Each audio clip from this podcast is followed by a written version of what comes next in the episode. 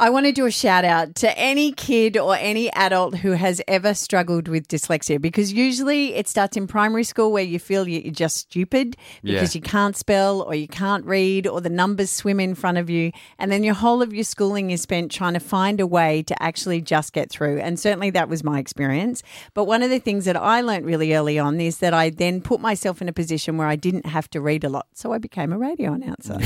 And Yes. it manifests in our studio with me making up words, which I don't actually believe that I do. It's just that my brain is searching for the correct word. Mm-hmm. And then often it just combines words in the hope that no one will notice. And I certainly did that on Friday when we were talking about I the still royals. call the king the prince. I, I can't get around to calling him King Charles. I It's know, weird. but then there's a domino effect because then who's William? yeah, that's right. it does make it confusing. And, and now there's a queen consult. I mean, oh yes, Camilla. that's Camilla. She's a consult, is she? Yes. Okay. I didn't. I didn't pick it up. Thank you for going with me. yes.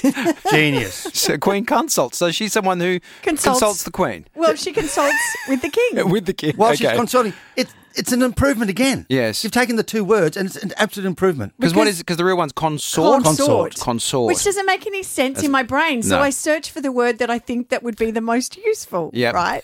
Yes. So when this study came about, I was super excited. It's been done out of the University of Cambridge, and basically they have discovered that dyslexias, uh, dyslexics, prove that the human species can adapt and survive Hmm. because the way that normal people, no, that's not fair. The way that Non-dys- standard people. Non-dyslexics. I don't know. Non Yes. dyslexics learn is they're very systematic in what they do and they learn by rote. And that's what our school system is based on. Right. What happens with dyslexics is we don't learn like that. We have a much bigger picture view, like my brain, trying Mm-hmm. to find a word because I don't actually know what the real world is.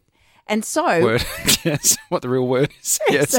I'm yes. searching. I'm Yes. searching Yes, for okay, words. yeah. So what these uh, researchers in Cambridge have said is that those people mean that we show that human beings can adapt.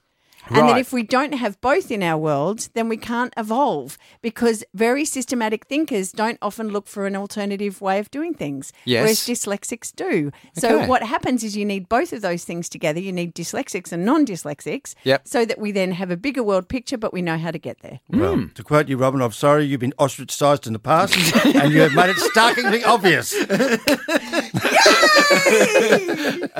Ostriched.